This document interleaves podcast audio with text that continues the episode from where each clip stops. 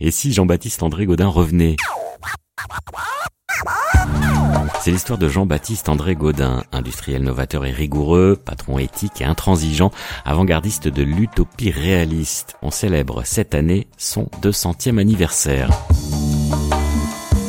Jean-Baptiste André Gaudin est donc né en 1817 dans l'Aisne, département dont il deviendra le député à 54 ans.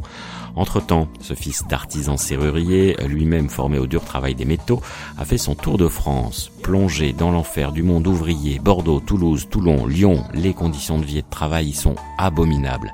La question du logement notamment va marquer le futur entrepreneur. 1848, Godin est à Paris, sur les barricades du printemps des révolutions. Suite à cette parenthèse désenchantée, retourné dans ses terres, Godin développe sa société, ne cesse d'inventer et déposer des brevets, la célèbre poêle en fonte du même nom, entre autres, et devient riche en dix ans seulement. Nous sommes donc au cœur du 19e siècle. Godin est devenu industriel et il rêve plus que jamais d'un monde meilleur pour ses ouvriers. 1859, Jean-Baptiste André Godin invente alors le Familistère. La cité radieuse située à Guise, à deux pas de la frontière belge, est surnommée le Versailles du peuple par son créateur. Et c'est vrai qu'il l'a conçu comme un palais social. Avec le Familistère, l'ouvrier accède au confort du bourgeois, inimaginable pour l'époque. Mais Godin veut aller plus loin, inspiré qu'il est par le philosophe et théoricien socialiste Jacques Fourier. Trop loin pour certains, car au familistère, les ouvriers et les dirigeants vivent ensemble. Jean-Baptiste André Godin, l'ancien artisan devenu patron, y habitera lui-même, ce qui lui coûtera son mariage. Le familistère regroupe donc des habitations et leurs jardins d'agrément, un potager, un verger, une bibliothèque, un théâtre, une piscine, une école mixte, des magasins coopératifs, et devient une communauté unique, voire exclusive. Godin, toujours intransigeant, y impose ses règles pour le bonheur de tous, pense-t-il. L'expérience suscite donc des oppositions ou des jalousies dans tous les camps. À gauche, on parle de dérives paternalistes, voire sectaires. À droite, on voit Godin comme un fou.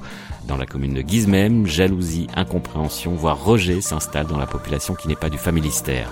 Mais Jean-Baptiste André Godin est tenace. Il veut changer le monde. Le sien d'abord, le nôtre peut-être car l'utopiste réaliste aura au moins démontré en son heure la possibilité d'une société alternative, pas parfaite, mais plus égalitaire, plus respectueuse de l'environnement, une communauté privilégiant le bien vivre ensemble, l'autogestion, le savoir pour tous.